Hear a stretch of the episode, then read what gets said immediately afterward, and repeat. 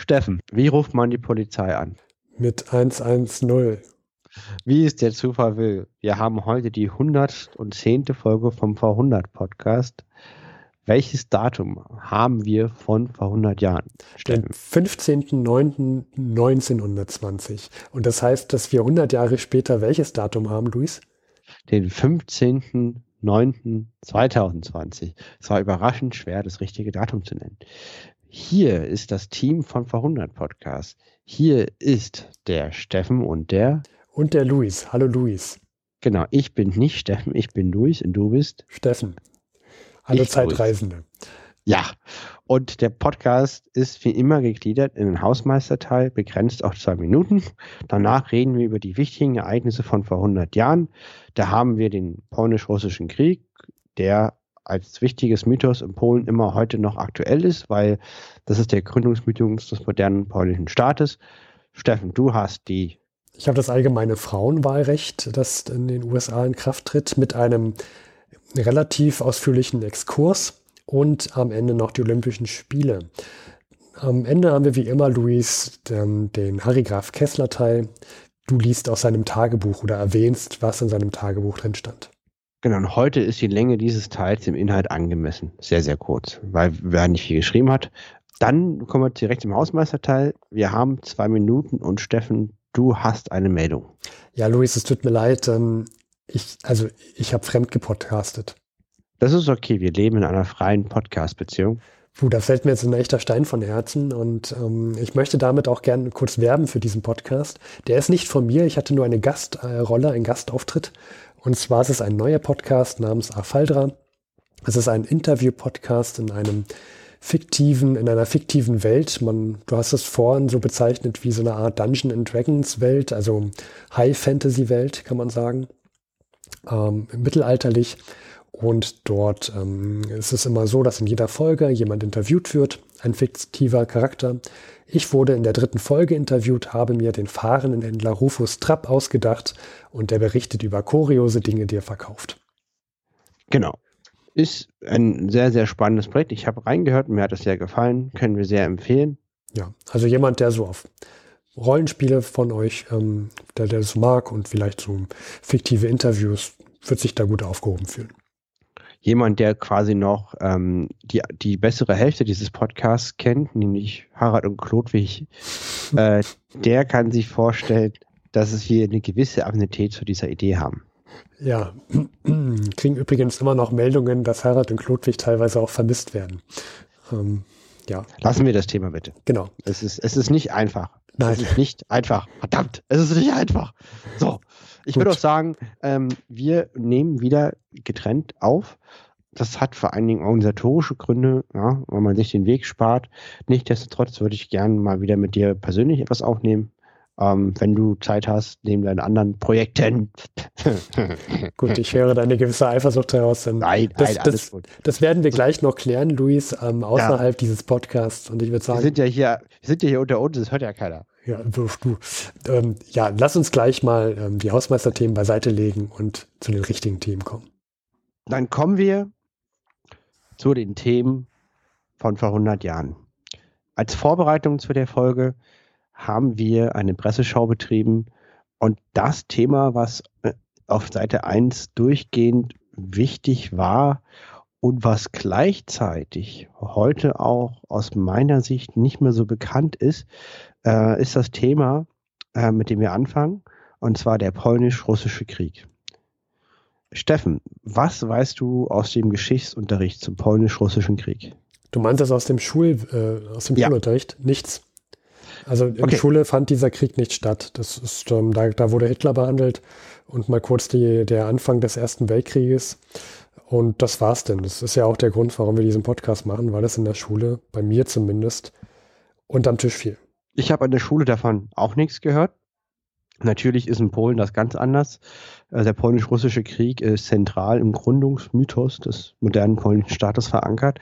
Ähm, Im Osten haben wir eine andere Situation als äh, in Westeuropa und auch im Deutschen Reich.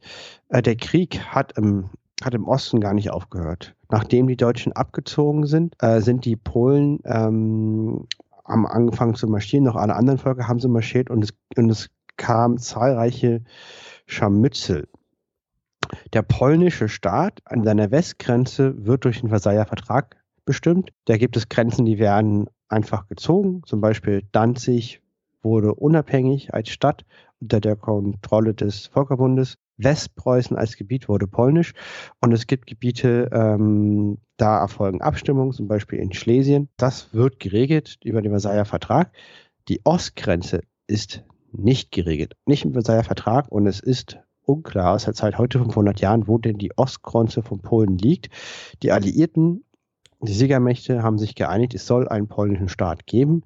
Sie haben ihnen eine Westgrenze gegeben und keine Ostgrenze. Und natürlich ist das jetzt so, dass der Nachbar von Polen im Osten ist wer, Steffen? Das ist das Russland. Genau, das ist das, das sind die, und das ist ja jetzt sozusagen, das sind jetzt die Kommunisten. Und man kann sich vorstellen, dass die Grenze aus der Sicht der Sowjet, äh, der Russen, wesentlich weiter im Osten verläuft, äh, im Westen verläuft, als die Grenze aus Sicht der Polen. Ne, die verläuft wesentlich weiter im Osten. Hm. Das überschneidet sich und es überschneidet sich so eklatant, dass hier ein Kompromiss sehr, sehr schwierig ist. Es gibt dazu einen sehr, sehr großen WDR-Zeitzeichen-Beitrag, den werde ich verlinken. Und Osteuropa ist vergleichbar mit dem Balkan. Es ist sehr, sehr schwierig, anhand der Nationalitäten oder der Sprachen eine Grenze zu ziehen. Äh, weil in Polen gibt es, gibt es gibt wirklich wenig Gebiete, wo, wo ausschließlich Polen wohnen. Es wohnen auf jeden Fall sehr, sehr viele ähm, Juden in, in, in dem Gebiet. Dann gibt es sehr, sehr viele Litauer, Ukrainer und Weißrussen. Und auch historisch, das litauisch-polnische Großreich aus dem Mittelalter, das war gigantisch. Da war, da war halt auch Litauen mit dabei. Die Polen selber, die sind sich auch nicht mal einig, wie groß denn in der perfekten Welt ihr Staat denn bitte sein soll. Äh, es gibt zwei Lager. Es gibt einmal den Piłsudski, das ist der, den Harry Kessler befreit hat. Wir haben das berichtet. Und einmal ein Roman Stanislav Domski, das sind die Nationaldemokraten, das sind die beiden Lager, die sind auch total verfeindet. Der Pilsudski, der möchte ein Großpolen wie im Mittelalter. Das heißt, er möchte ein großes Imperium, vergleichbar auch mit Österreich-Ungarn, wo auch kein Problem hat, Minderheiten im Staat zu haben unter polnischer Oberherrschaft. Das haben wir ja schon in der Vergangenheit gesehen, dass es nicht so gut funktioniert. Das ist das, was er will. Er ist ganz, ganz, ganz fies vereinfacht gesprochen. Mhm. Jemand, der sich mit polnischer Geschichte auskennt, gerne Kommentare oder E-Mails schreiben. Sehr bewusst vereinfacht, das möchte die, das eine Lager. Das andere Lager hat, möchte er ein im Zweifelsfall kleineres Polen mit weniger Minderheiten. Also da geht es darum, dass es ein Nationalstaat ist mit einem hohen Anteil an Polen. Und auch die sind sich nicht mal einig, äh, wie groß dieses Polen jetzt eigentlich sein soll. Das sind die reden hier von riesigen Gebieten, die theoretisch zu Polen oder zu Russland oder zur Ukraine gehören könnten. Und da kann man sich vorstellen, das Konfliktpotenzial ist groß.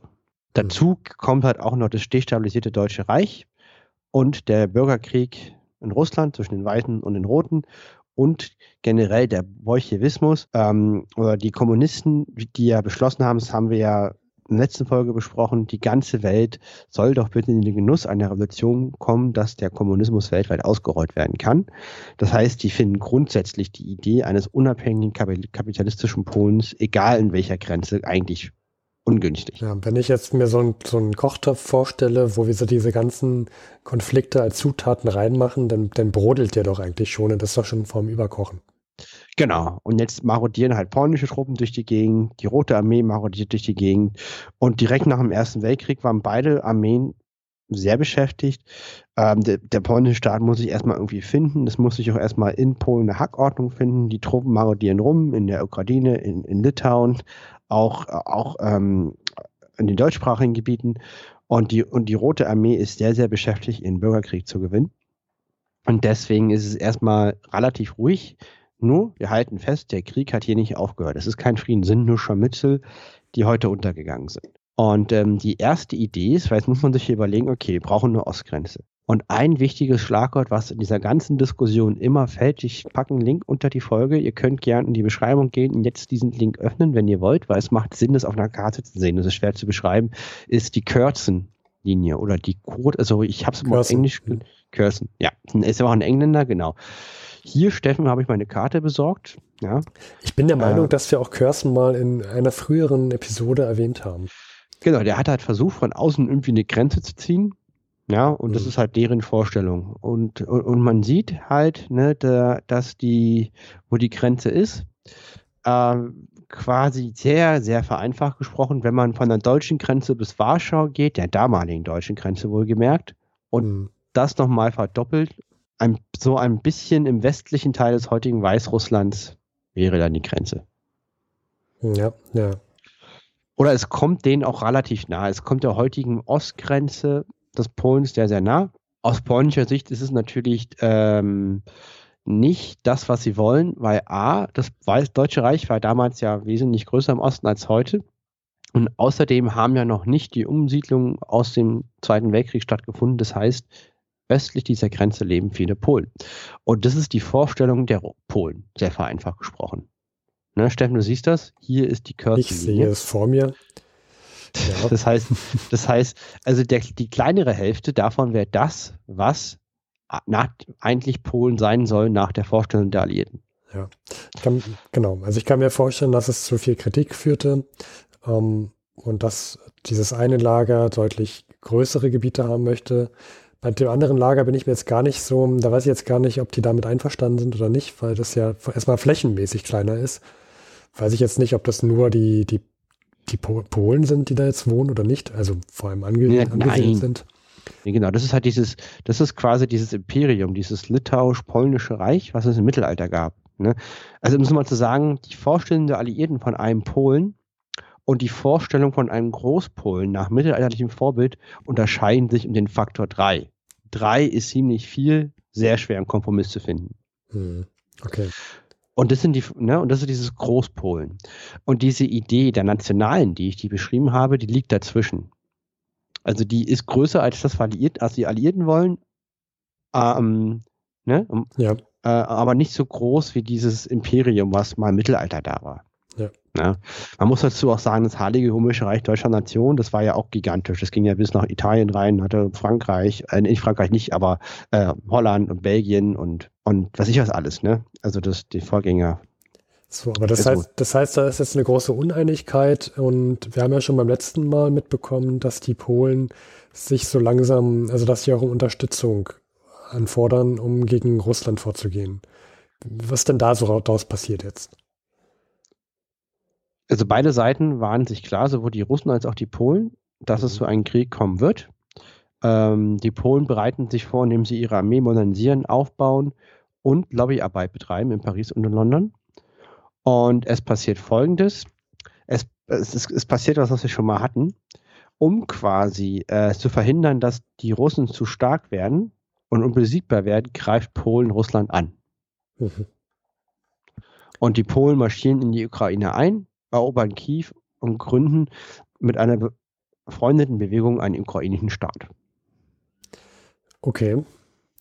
Ähm, war das denn erfolgreich? Also Sagst du jetzt, die haben den gegründet oder wollten gründen? Die haben den gegründet. Die haben okay. auch Kiew erobert. Man muss dazu sagen, dass Kiew äh, 15 oder 16, also sehr, sehr oft die Seiten gewechselt hat in den letzten zwei Jahren. Sehr, sehr oft. Und jetzt sind die halt in Kiew. Und auch Piłsudski hat, ist da einmarschiert und wird als der große Held der Nation in Warschau gefeiert. Jetzt ist es aber so, dass auch die Bevölkerung uneinig ist. Die einfache Landbevölkerung ist äh, zum Beispiel nicht begeistert über den Sieg der Polen, weil gerade ähm, weil die polnische Aristokratie hat jahrhundertelang dort geherrscht und die Bauern sind jetzt nicht immer begeistert, wenn die alten Grundherren wiederkommen. Ah ja, so, also eine die, klassenlose Gesellschaft hat für die Klasse, die niemand mehr unter sich hat, schon Vorteile. Okay, also die, die, die sehen dann wieder diese alte, diese alte Schreckensherrschaft aus deren Sicht und möchten lieber dann die, äh, den Kommunismus bei sich sehen. Ja? Richtig. Mhm. Und, ähm, und natürlich ist es jetzt für die, die, die, die Roten ein, ein propagandamäßig sehr, sehr gute Situation, weil die, der Gegner hat angegriffen. Ne? Und kann sagen, die haben angegriffen, wir verteidigen uns nur. Und, ähm, und ihr müsst jetzt hier mit uns mitmachen, ansonsten ähm, kommen wir hier nicht weiter. Sch schlachten das natürlich auf, stellen eine Gegenoffensive zusammen was ich sehr, sehr spannend finde, unter einem General, der nur 27 Jahre alt war. Und ähm, der Angriff der Polen erfolgte in, in der Ukraine, ja, also in Südpolen.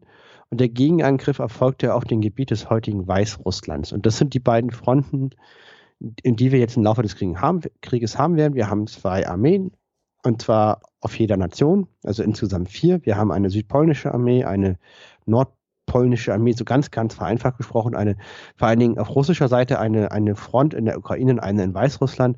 Was für die Russen ein Problem später wird, die beiden Armeen, also die in der Ukraine und die in Weißrussland, reden nicht miteinander. Sie sind sich sehr feindlich. Mhm. Okay. Auch sehr vereinfacht gesprochen, aber die, die, die Führung koordiniert sich nicht gut und versteht sich auch nicht gut. Und die, die Russen machen eine Offensive in Weißrussland. Die Polen machen eine Gegenoffensive und das stabilisiert sich erstmal. Also das heißt, es ist ein sehr ein Krieg auf weiter Front, der auch der der auch zulasten der Zivilbevölkerung geführt wird. Es gibt auch Pogrome gegen Juden, die werden nicht staatlich organisiert. Das sind halt Einzelereignisse. Ähm, passiert, muss man sagen. Äh, Genau, was hier auch noch wichtig ist, polnische, der polnische Geheimdienst ist in der Lage, die, die, die, die chiffrierten Nachrichten auf russischer Seite zu ähm, dekodieren, was ein großer Vorteil ist. Ja, geheime Nachrichten zu dekodieren zu können, ist immer ein guter Vorteil. Jetzt äh, ist es so, ähm, dass es an Weißrussland zu einem Durchbruch kommt. Von welcher Seite? Also zuerst greifen die Polen in der Ukraine an, dann greifen die Russen in Weißrussland an. Dort gibt es eine Gegenoffensive, die Kämpfe stabilisieren sich und dann kommt eine erneute Offensive in der Ukraine und die bricht durch und droht polnische Truppen einzukesseln. Sie haben eine hilflose Flucht ins Hinterland. Ja, das, das heißt, die, die polnische Seite ist jetzt erstmal im, im Vorteil. Richtig. Und, und, und dann passiert eine zweite Offensive. Das sind ja zwei Armeen, wie ich, wie ich mhm. gesagt habe. Ja in Weißrussland und die brechen durch und schließen Polen und Warschau ein. Ich habe dir hier ein Bild gezeigt. Das ist quasi der Frontverlauf vor der Schlacht vor Warschau. Mhm. Okay. Ob man sieht, von Polen ist nicht mehr für übrig. Also ne, Deutschland war ja im Osten wesentlich größer damals und die Front verläuft sehr, sehr ähm, vor Ostpreußen, den damaligen direkt vor Warschau. Ja, ähm, es geht noch nicht mal, noch nicht mal bis Brest-Litovsk. Ja, genau. Ich sehe noch Lublin, ist noch polnisch. Und kurz vor Warschau. Hm. Also quasi von der, von der kleinsten polnischen Version ist, ist die kleinere Hälfte jetzt nur noch in polnischer Hand. Es ist wirklich nicht mehr viel da. Also das sieht nicht gut aus für die polnische Seite. Was passiert jetzt? Richtig, sieht überhaupt nicht gut aus. Wie gesagt, die Armeen sind sich sehr uneinig. Jetzt ist es auch so, dass die Rote Armee tief im polnischen Gebiet ist und die katholischen Polen, die hier wohnen, sind nicht begeistert von der Roten Armee, die sich auch daneben benimmt, bedient und unterstützt sie nicht. Dann ist dieses Gebiet durch den großen Weltkrieg äh, total zerstört. Es gibt keine Infrastruktur. Mhm. Dann, wie gesagt, haben die Rote Armee eine durchaus inkompetente Führung. Stalin war übrigens damals äh, in der in der, in der Führung mit involviert, ähm, die, die nicht zusammenarbeitet. Äh, es werden halt das Momentum nicht genutzt und es stagniert und die Polen bekommen Zeit, sich zu, de also zu reorganisieren. Mhm. Und Pilsudski äh, nutzt die Chance, in Warschau natürlich die, das große Narrativ rauszuholen. Also man, man, die sagen, das christliche Polen als Verteidiger des Abendlands vor der Horde aus Asien. Wirklich. Oh je, oh je, je. Und die okay. haben den Krieg angefangen. Ne? Und die haben, deswegen möchte ich nochmal betonen, dass sie den Krieg angefangen haben. Ja. Und äh, es gibt hier auch sehr vereinfacht gesprochen in Polen zwei Bevölkerungsschichten. Es gibt natürlich mehr. Ähm, es gibt zum Beispiel die Juden. Die, die Juden dürfen nur zu 5% in die Armee gehen, werden diskriminiert. Und, und, und von den Polen gibt es die gebildeten Leute, die in der Stadt wohnen, und die einfache Landbevölkerung, die Stadtbevölkerung ist für den polnischen Staat und die Arbeiterschaft ist sich uneinig und, ähm, und sind nicht, sind auch viele für die Roten. Ja. Mhm. mhm. Trotzdem melden sich 100.000 Polen freiwillig für die Armee. Juden sind nur zu 5% überhaupt in der polnischen Armee, wie gesagt, erlaubt. Äh, es wird auch noch Hilfe nach Paris und London äh, angefragt. Paris und London ähm, zwingen Polen zu sagen, okay, ihr müsst aber diese Kürzenlinie als Ostgrenze anerkennen und sagt Russland, ihr hört jetzt auf, hier Krieg zu führen. Ansonsten machen wir ein böse Zeigefinger und, und gibt, es gibt Sanktionen. Okay, also die, die, die, die wollen so ein bisschen Zeit spielen und sagen, das, das müsst ihr jetzt mal so friedlich äh, lösen. Das ist ja, ist ja nur so ein kleiner Konflikt. So stelle ich mir das gerade vor. Also, nein, die sagen halt, Polen, ihr müsst jetzt hier schon sozusagen dieses kleine Polen, was ihr nicht wollt, anerkennen. Mhm. Und, und, und jetzt, liebe Russen, macht doch mal, macht doch mal Frieden. Ansonsten sind wir gemein und es gibt Sanktionen. Ja. Ist ja so ein bisschen, wie es heute auch ist. Ne? Erobert nicht die Krim, sonst sind wir gemein, wir sanktionieren euch. Und die, die Russen sagen dann, spielt halt auf Zeit und führen den Krieg halt weiter. Ja, also so. wir könnten ja noch mehr kriegen. Eben. Ja, ja das, äh, das hat nicht wenig Effekt. Ähm, natürlich sagen sie, ja, das stimmt schon, das finden wir gut und halten spielen noch Zeit, aber der, der Krieg wird weitergeführt. Äh, es gibt auch eine Marionettenregierung auf polnischer Seite, äh, auf russischer Seite. Also das heißt, die Russen haben eine Schattenregierung gegründet, die als Marionette ähm, dann das eroberte Polen in dem Sinne Russlands führen soll. Mhm. Natürlich kommunistisch, wer hätte das gedacht? Und, und das ist eigentlich die Idee. Also ähm, die Idee von Lenin war, klar, Revolution, den Kommunismus in die Welt tragen, Polen gerne den Krieg gewinnen und als Schattenregierung als kommunistisches Land haben, dass man direkt eine Grenze zu Deutschland hat. Die wollten nicht den Krieg in Deutschland oder nach, nach Frankreich oder äh, England tragen. Dafür sollten dann die Bewegungen im Land, ja, hm. die Franchises im Land sollten dann die Revolution durchführen. Das war die Idee in Moskau. Ja. Die war. Okay, und aber die, was passiert jetzt? Also die, die, die Russen, die wollen da jetzt da so auf Zeit spielen, die wollen eine Schattenregierung ähm, dort einrichten und die Polen, die müssen jetzt irgendwas machen. Also die, die können jetzt entweder sich entscheiden, auch das, das anzunehmen mit der Kürzenlinie oder sie hm. müssen nochmal selber agieren. Richtig. Und, die, und wir haben ja gesagt, es gibt zwei Armeen und, und, und, und dieser 27-jährige Forsche General, der ist der, der nördlichen Armee aus Weißrussland bei den Russen und der setzt alles auf eine Karte und sagt, wir greifen jetzt Warschau an, nehmen das ein, gewinnen den Krieg militärisch. Mhm. Und die Truppen haben halt ein Versorgungsproblem und genau, die Russen und die Polen hatten Zeit, sich vorzubereiten. Und dann passiert etwas, damit wirklich keiner gerechnet hat, was meines Wissens auch so nicht wieder vorkam, ist, ähm, also die, die, die, die, die Rote Armee marschiert auf Warschau eben vor. Ja. Und die Polen greifen in der Flanke an mit einer, das siehst du hier auf dieser Karte, mit einer großen ähm, Kavallerieeinheit unter Pilsudski. Und in ihrem Rücken schneiden sie so ab, kesseln sie ein und gewinnen diese Schlacht entscheidend. Hm, okay. Also damit haben die Russen nicht, nicht gerechnet. Ne? Es, es, ist ja schon generell eine nicht so gute Ausgangsbasis, wenn du sagst, dass, sie, dass, dass man angreift, ohne die Versorgung zu gewährleisten. Das ist ja schon mal schlecht. Und dann auch noch eingekesselt zu werden, okay. Also hat Polen das da jetzt nochmal geschafft, diesen Angriff abzuwehren und ähm, heißt es jetzt erstmal, dass sich dann die Russen danach zurückziehen oder was passiert dann? Ja, man muss dazu erstmal sagen, so ganz einfach ist es nicht. Natürlich im polnischen Narrativ, Piłsudski, der große Held, hat mit Feuer und, und, und, und dem Papst zusammen, dem polnischen, ich spinne jetzt rum. Jedenfalls, also im polnischen Narrativ ist es natürlich klar, dass sie da glorreich und heldenhaft und aufopferungsvoll und idealistisch den polnischen Staat gegründet haben. Ähm, die Russen hätten das sehr gut gewinnen können. Das war richtig, richtig knapp, weil die, die, also, du siehst es hier auf der Karte, das kann ich leider nicht zeigen, weil es halt ein Audioformat ist. Jedenfalls ähm, haben die Russen eben angegriffen, nördlich von Warschau, und, und, und dass da die Front gehalten wurde, bis sozusagen von hinten, ähm, mhm. die Kavallerie abschneiden könnte, das, das, das, das war ein wahres Wunder und das war es richtig, richtig knapp und es hätte ganz, ganz fies ins Auge gehen können. Ja. Also da haben beide Seiten sehr, sehr hoch gepokert und es hätte jederzeit die eine Richtung ausgehen können. Und vor allen Dingen, wer hätte, wer hätte nach dem Ersten Weltkrieg gesagt, dass er mit einem Kavallerieangriff so eine Schlacht entscheiden kann? Ja gegen ja, Stimmt, stimmt. Also, du sagtest, das ist mir darauf wollte ich ja hinaus. bewusst. Ja, ja, stimmt. Das ist ja ein Kavallerieangriff. Das heißt, ja. mit, mit, mit, mit altmodischen Methoden gegen, gegen neuartige Waffen dann vorzustoßen.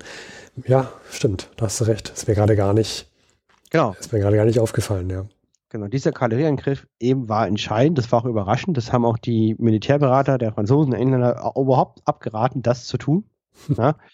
Und das war wirklich ein Wabonspiel. Ja? Ganz klassisch, hochgepokert und für die Polen dann ganz knapp gerade so gut ausgegangen. Ähm, und, das, und, und diese Schlacht fand gerade von vor 100 Jahren zum Aufnahme der Folge statt. Und ähm, die Russen haben 100.000 Mann Verluste. Also Verluste sind gefangen, gestorben oder verwundet. Und es dämmert in Moskau. Mist, das wird hier nichts. Wir brauchen einen Frieden. Hm. Und dazu kommen wir dann, wenn es soweit ist. Nur, man kann ja schon mal sagen, die Kirsenlinie wird es nicht. Der polnische Staat ist um einiges größer als die Kirsenlinie. Nur nicht so groß, wie sie gerne hätten. Ja.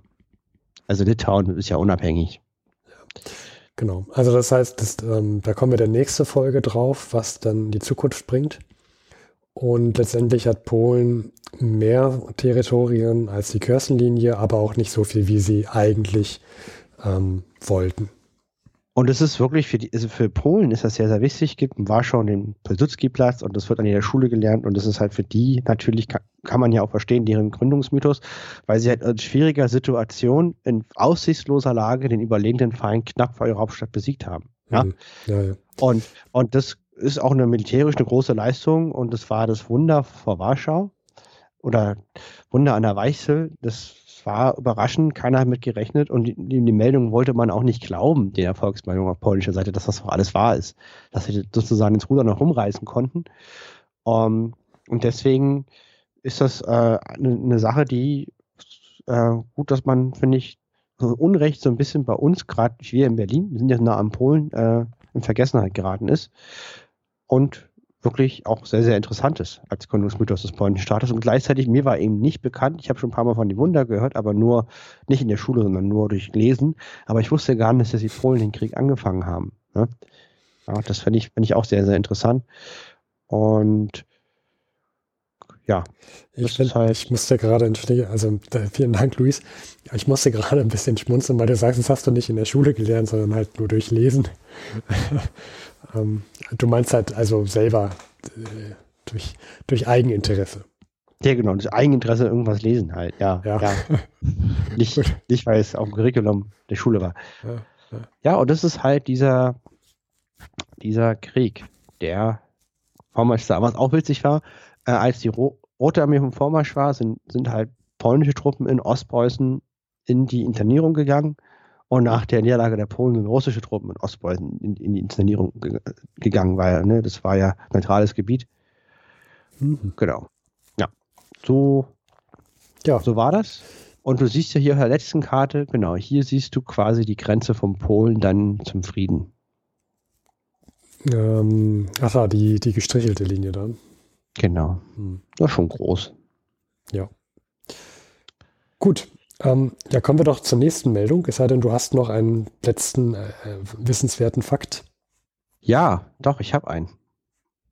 Und zwar, Steffen, ich möchte noch mal einen Witz erzählen. Von vor 100 Jahren? Ja. Schieß los.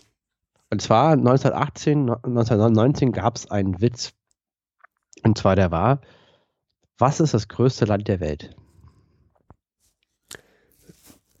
Ich also würde jetzt sagen, Russland wurde damals gesagt. Nein, Polen, denn es hat keine Grenzen. ah, gut. Weil es gab halt kein Polen. ja, so viel, das, das ist äh, die, das, so viel dazu. Aber den finde ich gar nicht so schlecht. Den finde ich besser als die anderen Witze, die du sonst hast. Ich fand den gut. Danke, Steffen, für die Blumen. Ja. Es, das, das, ist so, erinnert mich so ein, es gibt so ein, es gibt so einen Topologiewitz unter, unter den Mathematikern. Ein Raum mit zwei Personen drin. Drei Personen kommen raus. Das heißt, eine Person muss wieder reingehen, damit der Raum leer ist.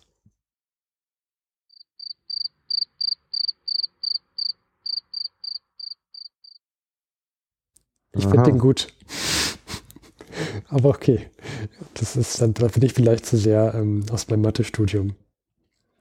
Ja, da bin ich ja eigentlich auch, eigentlich müsste ich dann auch die Zielgruppe sein, aber irgendwie zündet der bei mir nicht. Nee, okay, ich kann ihn gerne erklären, aber das ist dann wieder nicht witzig. Ja, ich muss jedem meinen Männerwitze erklären. Danke, ja. Nee, ich kann es gerne machen. Also das, das ist halt ein Raum, in dem zwei Personen drin sind. Wenn drei Personen rausgehen, was ja eigentlich nicht geht.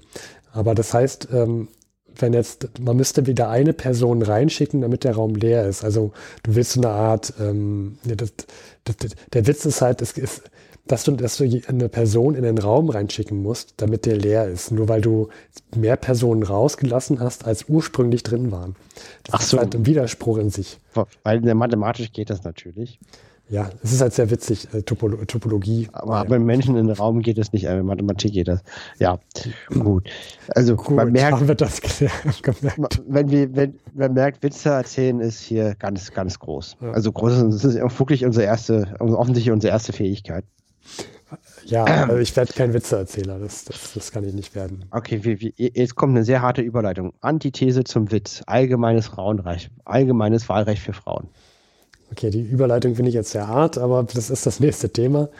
Und zwar das geht, nicht, nicht so lustig. Ja, es geht um das nächste ähm, Thema, das sich nennt allgemeines Wahlrecht. Und zwar ähm, am 26. August also es ist jetzt schon vor ein paar Wochen her, aus vor 100-jähriger Sicht, gab es eine Ratifizierungsfeier in den USA. Und dort gibt es jetzt seit diesem Tag einen 19. Zusatzartikel zu der Verfassung. Es läuft ja so in den USA, dass die Verfassung Zusatzartikel regelmäßig bekommt, über die abgestimmt wird. Mhm. Und seit diesem Datum gibt es nun ein allgemeines Frauenstimmrecht in den USA. 1920. Äh, das heißt, zwei Drittel aller Bundesstaaten sprachen sich damals dafür aus. Und ich fand das interessant, weil ja wir, als wir über 1918 sprachen, haben wir schon gesagt, dass das Deutsche Reich damals ja auch das Frauenwahlrecht im Deutschen Reich ähm, ja, festgelegt hat. Und auch in Österreich, beziehungsweise Österreich-Ungarn vielleicht damals ja noch. Und da habe ich mir mal angeguckt, wie das denn so war mit dem Frauenwahlrecht. Und das wird jetzt ein kleiner Exkurs. Luis, bist du angeschnallt, mal mit dem, mit dem äh, Zeit, mit der Zeitreisemaschine etwas weiter zurück in die Vergangenheit zu reisen? Frauenwahlrecht. Ja, mhm. bin ich. Und zwar, ähm, schätz doch mal, wann ungefähr, ich weiß nicht, ob du jetzt in meine Notizen schon reingeguckt hast, schätz doch mal, wann ungefähr das erste Land mit dem Frauenwahlrecht etwas umgesetzt hat das sind so Themen wie, ab wann dürfen Frauen Bankkonten eröffnen, alleine ohne Zustimmung des Ehemanns. Das ist immer viel später, als man denkt und man kriegt so Schock, Schocks davon. Ja. Ähm, in irgendein Land weltweit. Ja. Ähm, 1870. Etwas später. 1893, Neuseeland gilt so als das erste Land, in dem das Frauenwahlrecht oder ein Frauenwahlrecht durchgesetzt wurde. Mhm. Und dann Kommt, bleibt das auch so in der Ecke, schwappt dann auf Australien über um 1900 herum, also 1902, um mal eine genaue äh, Zahl zu nennen. Und dann kommen so typisch typische Länder, die auch heute schon in gewissen Dingen Vorreiter sind. Also dann kommen Finnland, Norwegen, Dänemark, also diese ganzen ähm, nordischen Länder, mhm. die ja auch ähm, heute schon ein ähm, paar modernere Ansichten haben über äh, auch äh, was, was so Transgender-Rechte äh, angeht und so weiter. Die Länder, wo Met und schlechtes Wetter fließen. Ja. Und dann kommt tatsächlich 1917 die Niederlande und auch Russland. Wir haben ja da die Revolution 1917 und damit kommt auch das Frauenwahlrecht in, in das russische Reich. Besser gesagt damals in Russland. Und 1918 mhm. dann zu uns und 1920 dann in die USA. Und dann habe ich mich gefragt, wie, wie kommt es eigentlich dazu, ähm, dass das jetzt so langsam vorwärts geht mit dem Frauenwahlrecht? Ähm, wann hat es eigentlich so begonnen? Und bin über die Suffragettenbewegung gestolpert und in die Anfänge von einem bestimmten Act, das sich nennt, oh Gott, oh Gott, nee, ich lasse lieber den Google Translator dieses Gesetz aussprechen. Contagious Diseases Acts. Hast du davon mal was gehört, Luis? Also das ist quasi die also übertragbare Krankheitenverordnung. Genau, das geht um Geschlechtskrankheiten, um mal genauer zu sagen. Und das ist eine Gesetzesgebung, die 1864 begangen und dann immer wieder mal erweitert wurde bis zur Auflösung 1886, also so gute 20 Jahre. Für das Protokoll. Also ich wusste nicht, dass Steffen jetzt das Thema Geschlechtskrankheiten anbringt. Ich möchte nur über ne äh, zu Protokoll führen. Ich habe gesagt, wir machen das Gegenteil eines Witzes. Und da finde ich passen Geschlechtskrankheiten. Mhm. Protokolleintrag beendet. Bitte weitermachen. Gut, und also ich habe ja gesagt, wir reisen ein bisschen in die Vergangenheit noch weiter als üblich und sind jetzt so in der ersten Hälfte des 19. Jahrhunderts und befinden uns diesmal in Großbritannien. Und dort gibt es den Londoner Chief Commissioner of Police, also den Polizeichef von London. Und der schätzt 1841 mal die Bordelle im innerstädtischen Bereich von London. Luis, nenn doch mal eine Zahl. Wirf doch mal eine Zahl in den Raum. Was glaubst du, wie viele Bordelle im innerstädtischen Bereich Londons es 1841 laut Schätzung des Police Commissioners gab? Pass auf.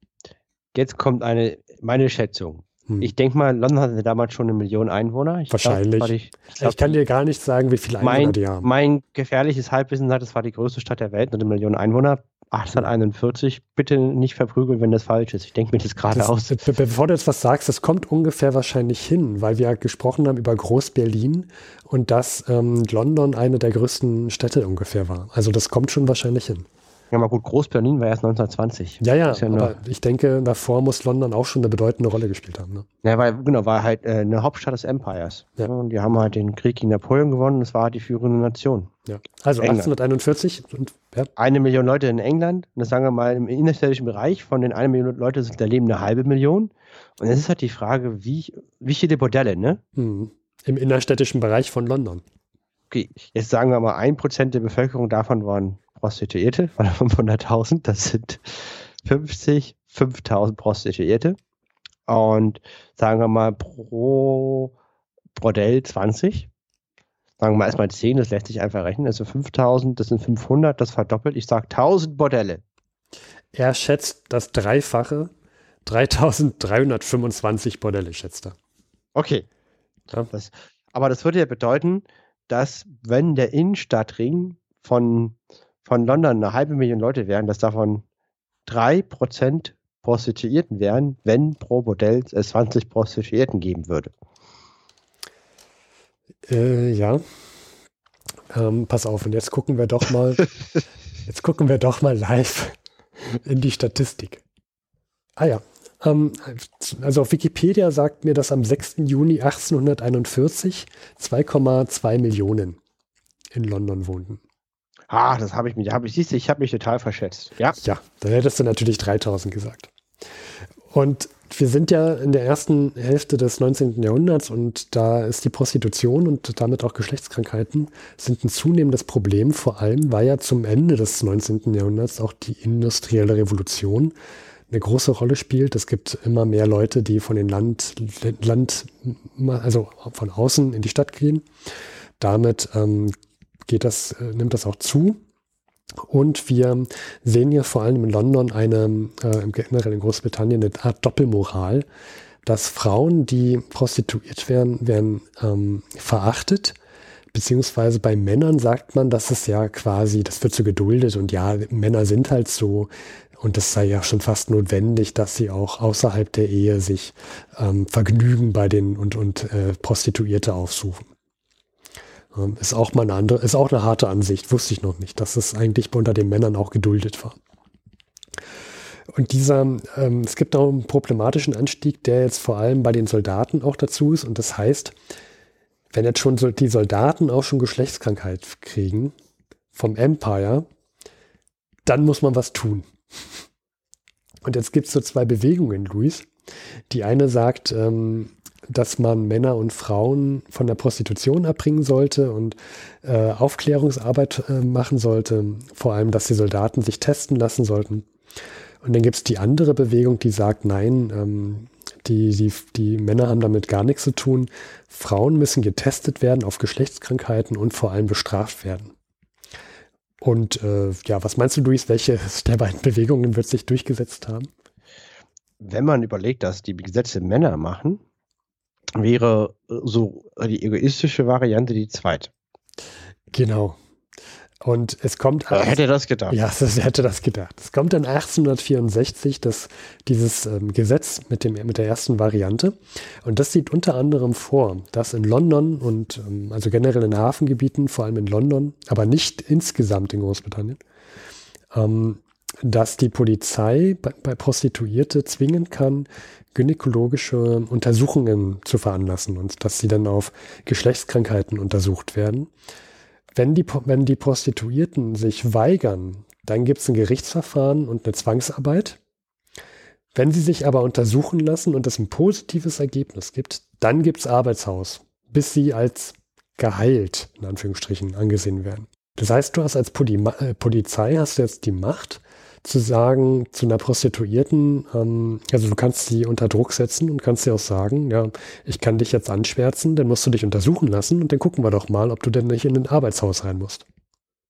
Ja, also eine große Macht bei der Polizei und ähm, die Prostituierten konnten sich dagegen nicht wehren. Das wurde dann. Klingt, klingt auch gut, wenn man ja die Nachfrageseite überhaupt nicht äh, sanktioniert. Hm. Es gibt ein großes Ungleichgewicht, weil die Männer halt gar nicht in Verantwortung ge gezogen werden. Nee, das ist ja, ne, die, die, die, die, die können ja nichts dafür. Ja. Also, ja, also, also das ist jetzt nicht ja. ernst gemeint, sondern du, warst jetzt, du meinst es jetzt natürlich nicht ernst. Nee, das, hm. genau, natürlich nicht. Also das ist eine absolute Katastrophe. Das ist, also ich meine, das, das, das ist, das ist ganz, ganz grober Unfug und der, also der quasi viel Leid hervorruft und das Problem überhaupt nicht löst, sondern eher noch verschlimmert, weil dann gibt es vielleicht dann auch, also naja, also ganz furchtbar. Ja, es, es wird sogar noch schlimmer. Ähm, zwei Jahre später ungefähr wird das Ge Gesetz nochmal erweitert und jetzt werden ähm, Frauen, auch Mädchen, ähm, die müssen sich alle drei Monate untersuchen lassen, wenn ein Polizist unter Eid beschwört, dass dieses, diese Frau oder dieses Mädchen eine Prostituierte sei. Das, das heißt, du hast noch mehr Macht bei den Polizisten und vor allem, wie, wie willst du als Frau beweisen, dass du nicht Prostituierte bist, wenn ein Polizist es unter Eid schwört? Also du hast quasi keine Möglichkeit, dich dagegen zu wehren. Das sieht man ja auch heute in, in, in den USA, dass die Polizei ja unfehlbar ist. Jetzt muss man sich vorstellen, ich habe ja gesagt, das sind so gynäkologische Untersuchungen. Und dabei darf man sich jetzt aber nicht vorstellen, dass die Frauen zu einem Amtsarzt in die Praxis gehen und sich dort untersuchen lassen und einen Attest kriegen, sondern das sind dann teilweise Untersuchungen vor Ort. Das heißt, im Hafenviertel müssen dann die, die, die Frauen sich untersuchen lassen. Teilweise können äh, alle Männer aus dem ersten Stock eines Fensters runtergucken und dabei zusehen, wie sich die Frauen ähm, untersuchen lassen. Ähm, ja, äh, das, das möchte ich, also ich, ich möchte so eine Untersuchung nicht ähm, mir vorstellen müssen. Und das führte dann. Die, die werden nicht wie Menschen behandelt, die werden wie Tiere behandelt. Ja, genau. Ähm, Furchtbar.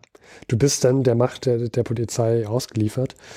Und dann kam es dazu, dass dieses Gesetz nochmal erweitert werden sollte. Ich sagte ja, dass es nicht auf ganz Großbritannien, ähm, also dass es nicht für ganz Großbritannien galt, sondern nur für London, für, auch für teilweise für Kolonien.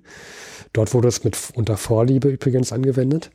Mhm. Ähm, und jetzt sollte es ungefähr 1869 dazu kommen, dass es in ganz Großbritannien dazu kommen sollte, dass dieses Gesetz Anwendung findet. Und jetzt gibt es auch in der ganzen Bevölkerung, gab, gibt es so Proteste. Und jetzt kommt es zum ersten Mal dazu, dass sich Frauen richtig organisieren und dagegen vor, vorgehen möchten. Und ich habe mich die Frage gestellt, wie kommt es eigentlich dazu, dass das jetzt erst passiert? Dass, warum, warum kommt es nicht vorher schon dazu, dass Frauen sich dazu äußern? Und habe dann aber gefunden, dass, dass es tatsächlich, ähm, also wenn du als Frau über Missstände im Bordellen oder bei der Prostitution sprechen wolltest, dann war das, dann galtest du ebenfalls als verrucht. Das heißt, du kanntest dich als Frau damit aus mit dem Thema. Das heißt, du musst ja in diesen Kreisen verkehren. Das heißt, es war gesellschaftlich schon ein Problem für dich als Frau, wenn du darüber öffentlich sprechen wolltest. Und für die Männer nicht. Für die Männer halt nicht. Das heißt, Klassische Doppelmoral. Hm, genau. Und jetzt wollen sich aber Frauen doch dagegen wehren, weil dass es, gegen, dass es in ganz Großbritannien dazu kommt. Und versammeln sich, fragen sich, naja, ähm, es gibt jetzt aber dieses Problem, dass, dass irgendjemand von uns im Vordergrund stehen muss. Irgendjemand muss das an die breite Bevölkerung rantreten. Das heißt, wir müssen eine aus unseren Reihen finden, die das jetzt auch an, an die Bevölkerung bringt. Ähm, dafür brauchen wir eine Person, die moralisch nicht anfechtbar ist. Ähm, Luis, was hättest du so jetzt mal, du bist gar nicht darauf vorbereitet, aber ich würde ich würd dich jetzt gerne mal fragen, hast du ein Kriterium, wen du als moralisch nicht anfechtbar findest? Ich hätte, so, ich hätte natürlich äh, ein, ein, ein Kriterium, der moralisch nicht anfechtbar ist. Also A, ein Neugeborenes. ja. Ähm, also jetzt, jetzt, das hilft dir nicht weiter, deine Diskussion. Ich würde immer Richtung kategorischen Imperativ gehen von Kant. Ne? Tue nur das, was du auch als allgemeines Gesetz für alle anderen akzeptieren würdest. Hm. Hilft dir das jetzt weiter? Nö, überhaupt nicht. Gut, dann müssen wir das ich, Thema nicht weiter ausführen. Deswegen sage ich einfach mal, es wurde die Frau eines Priesters gewählt, die langjährig ehrenamtliche ja. Arbeit gemacht hat. Religion. Natürlich. Religion, wenn man, natürlich. Wenn man die Frau eines Priesters ist, dann ist man natürlich moralisch ähm, klar. genau. Weil man näher am Kreuz steht. Mhm. Logisch. Und vor allem, sie hat schon Erfahrungen, das handelt sich um Josephine Butler. Sie hat äh, langjährige ehrenamtliche Erfahrungen in dem Milieu gemacht und hat auch schon ähm, mit der Anti-Sklaven-Bewegung in der USA ähm, Erfahrung in politischen Kampagnen ähm, erfahren. Das heißt, äh, sie, sie kennt sich ungefähr damit aus, wie man Informationen an den Mann bringt, wortwörtlich an den Mann mhm. und Massen be bewegt. Und somit hat sie dann eine Bewegung mitgegründet, war sozusagen die Vorzeigefrau. Und die stellen sich jetzt auf offene Straße hin und ähm, ja, wollen das jetzt, wollen sich dagegen wehren. Und die machen jetzt Folgendes. Sie äh, zeigen einfach mal, sie berichten, wie so eine Untersuchung vor allem aussieht. Und da, Luis, muss ich jetzt mal ähm, dich bitten, bei Google äh, Spekulum einzugeben. Okay. Weil äh, du als Mann wirst es wahrscheinlich nicht kennen. Nein, kenne ich nicht. Genau, damit wurden Untersuchungen durchgeführt. Das kann man sich vorstellen wie ein Spreizgerät. Äh, Speizge Speizgerät. Ähm, das heißt, das wurde, das ist ein damals Metallgegenstand, das dann in die ähm, Vagina eingeführt wurde und damit aufgespreizt. So was gibt es auch heute noch.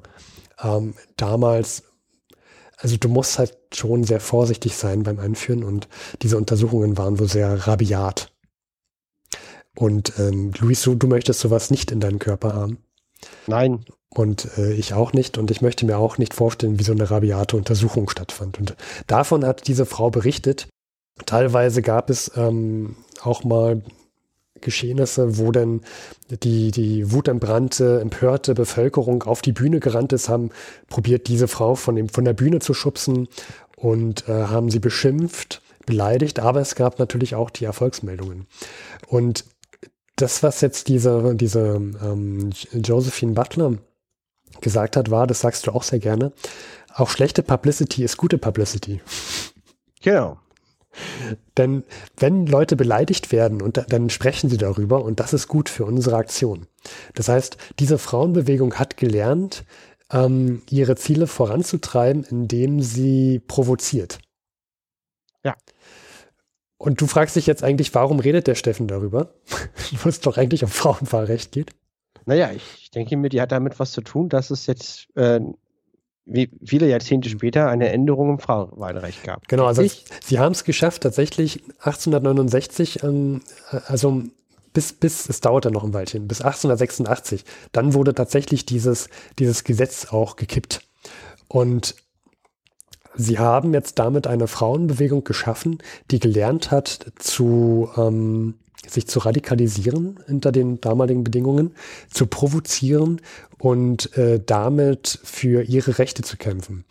Und jetzt kommt es dazu, dass, es, dass die Frauen nicht nur gegen dieses Gesetz gestimmt haben und dagegen gekämpft haben, sondern jetzt auch merken, wir können auch noch für ein allgemeines Frauenwahlrecht kämpfen. Und ich sagte ja, dass sie in den 1860er Jahren sich also formiert haben. Und falls du dich noch in Erinnerung rufst, danach sind erst diese ganzen Frauenwahlrechtbewegungen ähm, mhm. zum Erfolg geführt. Das heißt, das mhm. erklärt so ungefähr, warum es danach erst eigentlich zu Frauenbewegungen kam, weil weil halt erstmal dieses, diese große, dieses ähm, große Ereignis kommen musste, dass die Frauen sich versammelten, dass sie auch gemerkt haben, wie sie demonstrieren können. Und ähm, somit entstehen auch in diesem Zusammenhang die Suffragetten, eine Frauenrechtbewegung, die für das Wahlrecht der Frauen sich einsetzte und die auch probiert haben, am Anfang ihre Bewegung zu, ähm, zu provozieren, unter anderem Luis, indem sie im öffentlichen Raum geraucht haben. Ja. Denn das war nur den Männern vorbehalten. Ja. ja. Das muss man sich also vorstellen, dass man mit, mit Rauchen im öffentlichen Raum also auch die, die ganze Männerschaft in der Umgebung äh, schockieren konnte. Und sie haben auch angefangen, ähm, ja, äh, dann Schaufenster einzuwerfen und so weiter. Also, also ich grundsätzlich bin ich erstmal sehr dafür und ich finde es sehr stark, weil das, ich stelle mir das auch wirklich schwer vor, weil, weil das waren ja die Pioniere. Es gibt ja kein historisches Beispiel, auf das man sich berufen kann. Genau, genau. Und das finde ich schon stark zu sagen, nee, äh, ich glaube, durch meine eigenen Vernunft, auch wenn die seit Jahrtausenden sagen, dass die Frauen an, an den Herd gehören und, und mit denen kann man machen, was man will, sie dürfen nicht wählen, sie dürfen dies nicht, sie dürfen das nicht.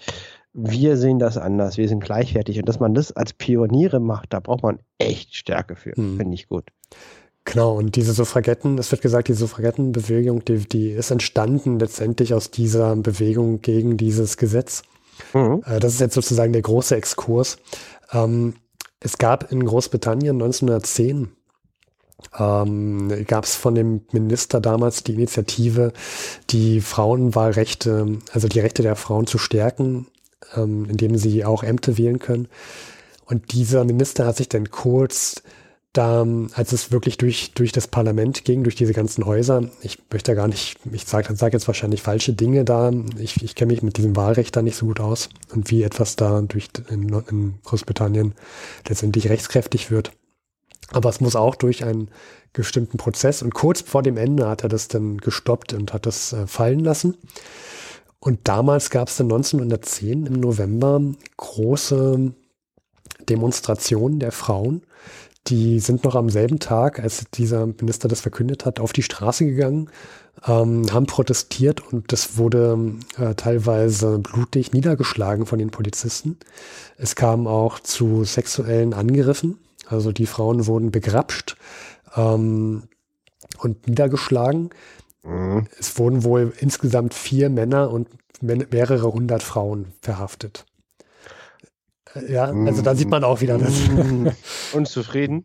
Und die Frauen haben damals dann auch gesagt, okay, also wir haben jetzt probiert zu, zu, zu demonstrieren und das hat nicht geholfen. Wir waren ja eine, eine Masse, eine kompakte Masse, die leicht eingreifbar war. Wir müssen jetzt unsere Taktik ändern und sind dann umgestiegen auf andere Taktiken, indem sie teilweise Bombenangriffe gemacht haben, indem sie Schaufenster eingeworfen haben und schnell flüchten konnten. Das ist, das ist auch in dem Zusammenhang mit dieser von 1910, mit diesem November. Es, man kann mal nachgucken unter Schwarzer Freitag. Ähm, es ist diese Verhaltenstaktik auch entstanden. Natürlich kommt es dann dazu, dass, dass auch im später dann die Frauen ordentlich demonstrieren, also sich nicht mehr, ähm, nicht mehr Scheiben ein, ein, einwerfen und so weiter. Aber letztendlich führt diese Bewegung zum, das Ziel an und es kommt dazu, dass in zahlreichen Ländern jetzt auch 1920, vor 100 Jahren, in den USA, wo es auch eine Suffragettenbewegung gibt, tatsächlich das Frauenwahlrecht kommt und in Zukunft dann auch noch in weiteren anderen Ländern. Das wollte ich gerne mal so als Exkurs machen. Ja, fand ich gut, dass du das mal gesagt hast, mhm. weil die Details waren mir da nicht so geläufig. Und hier ist auch wieder eines der Beispiele für mich, dass die Welt heute so viel besser ist als früher. Ja, also wir sind auf dem Weg. Ähm, wir sehen immer noch Diskriminierung, aber wir müssen halt auf die Straßen gehen. Und, und es bringt was dagegen zu tun. Ja. Genau. Ne? Übrigens, Goldene Brücke. Benachteiligung der Frauen. Da kommen wir doch mal zu einem nicht unbedeutenden Wettbewerb. Und zwar zu den Olympischen Spielen, Luis. Yeah! Ja. Du kannst der Hörerschaft sagen, wo die vor 100 Jahren waren. Du hast das schon gelesen. Wir haben die siebten Olympischen Spiele und die waren vom 14.8. bis 12.9. also in der letzten Periode, genau von vor 100 Jahren, in Antwerpen in Belgien. Und Steffen, das ist, Belgien ist dem Land, in dem durch den deutschen Angriff, übrigens, die haben angegriffen, um halt einen Angriff des Gegners zuvorzukommen. Das das Gleiche, was die Polen gemacht haben oder die Polen haben das Gleiche, die Deutschen gemacht haben. Das ist bestimmt kein Zufall, nicht wahr? Nee, dabei sind sie nach Belgien einmarschiert und ähm, sechs Jahre später finden dort in diesem Land die Olympischen Spiele statt. Ähm, es gibt 156 Wettbewerbe, 21 Sportarten, 29 Nationen, wobei zu diesen Nationen nicht gehören das Deutsche Reich, Österreich, Ungarn, Bulgarien und auch nicht die Türkei, also genau die Mittelmächte, die, die dürfen nicht mit teilnehmen. Ähm, ist auch mal eine Ansage, dass friedliche Spiele, dass, dass man da die Verlierer des Ersten Weltkrieges nicht mit einlädt. Und warum goldene Brücke und Benachteiligung der Frauen? Nun, es gibt nicht in jeder Disziplin auch Frauenwettbewerbe, zum Beispiel nicht in der Leichtathletik. Dö, dö, dö, Hingegen gibt es zum Beispiel beim Schwimmen schon auch Frauen, die mit teilnehmen dürfen. Ähm, ja. Grober Unfug. Das, äh, ja, ja, also wir müssen da vorsichtig sein. Du meinst mit grober Unfug, dass da nicht überall Frauen mit teilnehmen durften. Genau. Dann gibt es aber auch interessante Disziplinen, zum Beispiel einen Schießwettbewerb mit Militärgewehren. Finde ich interessant. Sechs Jahre nach Kriegsausbruch in dem Land, was quasi als erstes überfallen wurde, will man friedliche Spiele eröffnen und dann gibt es einen Schießwettbewerb mit Militärgewehr. Das führte übrigens in der Öffentlichkeit vor 100 Jahren zu scharfen Kritiken. Das glaube ich. Ist schon mal gut. Den Kriegsgegner nicht einladen, einladen, mit einem Militärwaffenwettbewerb aushalten. Äh, auch grober Unfug. Gut, ja, dann kommen wir eigentlich quasi schon zum Ende. Es gibt ähm, noch eine interessante äh, Disziplin, nämlich äh, Tauziehen zum letzten Mal bei den Olympischen Spielen 1920 gibt es Tauziehen, Großbritannien gewinnt. Und ähm, ja, die Winterspiele gibt es übrigens nicht vor 100 Jahren, daher gab es einige Spiele schon bereits im April. Als letzten interessanten Fakt, den man mal so auf Partys erzählen kann, diese Fahne, die wir immer sehen mit dem vier olympischen Ring, die weht zum ersten Mal auf den Olympischen Spielen vor 100 Jahren. Entworfen wurde sie schon 1914, aber zum ersten Mal im Wind wehen durfte sie bei den siebten Olympischen Spielen 1920 und damit kommen wir schon zum Ende. Wobei der Luis noch etwas sagen wollte. Es gibt nämlich einen interessanten Ruderer, der gewonnen hat. Ja, erstmal stell dir mal vor, du gehst auf einer Party und sagst, ich habe die Olympischen Ringe designt. Da bist du natürlich bei den Logo-Designern der größte Hecht im Teich. Hm. Erste Anmerkung. Ja. Zweite Anmerkung. Ähm, Grace Kelly, das war die, die Fürstin von Monaco, bekannte US-Schauspielerin. Ihr Vater, John B. Kelly Sr., hat im Einerruder die Goldmedaille gewonnen. Mhm. Ja. ja. das wusste ich nicht. Und das ist eine Milliarden-Euro-Frage, finde ich, wer sowas weiß. Ja, und die äh, 100-Euro-Frage wäre, ähm, welche Band hat mal ein Lied über Grace Kelly geschrieben?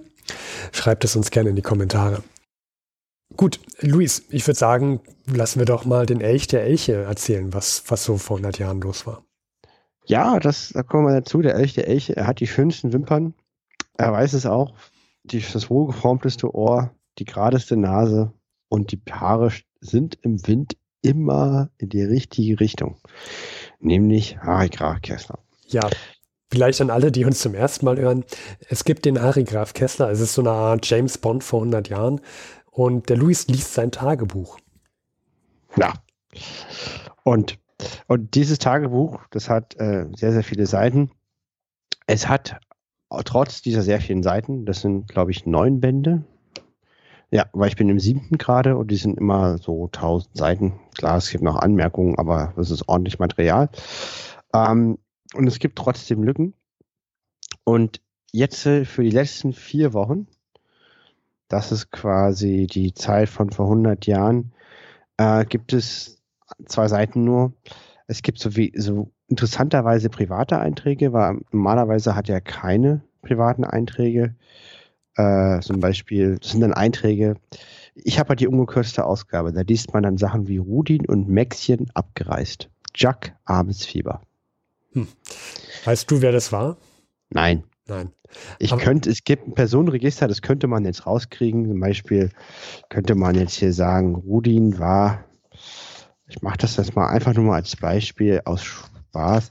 Wir kommen ja auch gleich durch. Ich will das jetzt nicht ewig aus, ausziehen, aber im Wohnen können wir zum Beispiel sagen, wo ist das Personenregister? Das Personenregister ist ziemlich groß. Ich blätter hier ganz schnell hektisch rum. Ja. Hm. Im R, allein R gibt es viele Einträge. Aber er hat letztens vor, vor zwei oder drei Folgen, hast du auch schon gesagt, dass er mal was von dem Grab seiner Mutter berichtet hat, nur so im Nebensatz.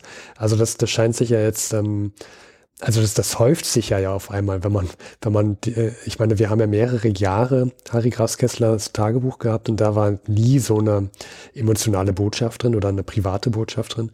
Jetzt haben wir schon die zweite Botschaft innerhalb von drei Folgen, also das kann man schon von einer Häufung sprechen. Ja, der Graf wendet sich den Privaten vor. Ich habe jetzt übrigens rausgefunden im Personenregister, dass Rudin im Nachnamen R. Punkt heißt und am vier Tagebucheinträgen erwähnt wird. Gut, dann ja. haben wir das geklärt. Kommen wir ja, zu an anderen Meldungen.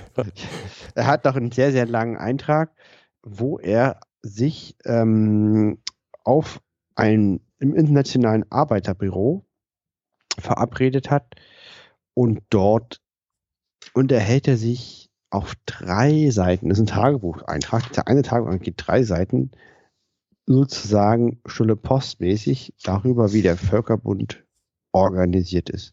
Welche Nation in welchem Department wo das Sagen hat, wie es alles aufgebaut ist. Und ich habe ihr das durchgelesen und mich entschlossen, das ersparen wir uns. Ja, das heißt, er hat auch gar keine, also er hat gar keine Meinung da drin, sondern er sagt einfach nur, äh, so und so sieht's aus. Ja, genau. Also er ja. gibt halt dieses okay. Gespräch wieder. Und, und das Tagebuch schreibt er ja, um seine nicht veröffentlichten Memoirien damit zu schreiben. Mhm. Ne? Also die wurden, die wurden niemals erstellt. Und irgendwie, er hat ja, das hatte ich ja, wir hatten ja die Folge, ähm, mit den, wo er dem Frieden, einen Friedensplan entworfen hat. Ne? Ja, ein großer und, Plan war das. Und das war eine Vortragsreihe über den Völkerbund. Ja, mhm. wo er gesagt hat, dass der Völkerbund so gar nicht geeignet ist, den Frieden sicherzustellen. Aber Harry Graf Kessler der hat einen Plan, indem man halt über globalisierte Konzerne, über Trusts, ähm, die werden für eine Friedensordnung sorgen. Weil die ja die Staatengrenzen ah, sprengen. Okay, gut. Ganz Lass uns einfach. Ja, ja, ja. Und das halt vor Arbeitern. Und er hat sich gewundert, dass sich keiner, keine, dass keine Fragen kamen. Ansonsten war aus seiner Sicht die Vorträge erfolgreich. Und deswegen ist er aber an den Völkerbund eben interessiert und deswegen hat er das halt in sein Tagebuch wiedergegeben. Hm. Und äh, da würde ich sagen, er war, er ist halt auch ein beschäftigter Mann und deswegen ist, ist unser Elch halt, darf sich auch mal zur Ruhe legen und quasi im Mondschein seinen eigenen Schatten angucken und sich sagen, Mann, das ist aber ein schöner Schatten. Das, ich denke mal, ich denke mal, also Harry Kessler hätte, würde das durchaus tun. Okay. Aber hast du denn anderes Interessantes im Tagebuch Nein, gefunden? habe ich nicht. Damit ist das Thema beendet. Ach so, das war ja ein kurzes Thema. Gut, also das war das Tagebuch von Harry Graf Kessler, lieber Zeitreisende. Ja, so ist es halt mit Rubriken. Wir hatten jahrelang sehr, sehr viel zu berichten. und, dann, und dann kam der. Glaubt es uns, wir machen das seit ja. 1914 oder 2014. Wir hatten eigentlich immer Material, aber Zeit ist irgendwie. Nur äh, das Buch habe ich noch nicht mal ansatzweise zur Hälfte durch, also da kommt wieder was. Oh, wir können uns auf Material freuen. Das heißt, Luis, äh, wir sind damit am Ende der Folge. Ja, und äh, das ist dann auch, war, war eine große Freude. Wir bedanken uns auf jeden Fall fürs Zuhören. Auf Wiederhören. Wiederhören. Hiermit beenden wir diese Episode. Uns gibt es auf iTunes, Spotify, als RSS-Feed auf jedem Podcatcher der Art. Es gibt, uns gibt es im Web auf unserer Webseite auf v100.de. Ihr könnt uns schreiben an info.v100.de, an luis.v100.de, an steffen.v100.de. Ihr könnt uns auch über Twitter erreichen Ganz wichtig, bei uns werden sämtliche Töne auf natürlichen Wege schonend erzeugt. Auch die unnötige Zugabe von künstlichen Farbstoffen, Konservierungsmitteln und Geschmacksverstärkern wurde dabei verzichtet. Ruft uns doch bitte an unter der 030 814 55339.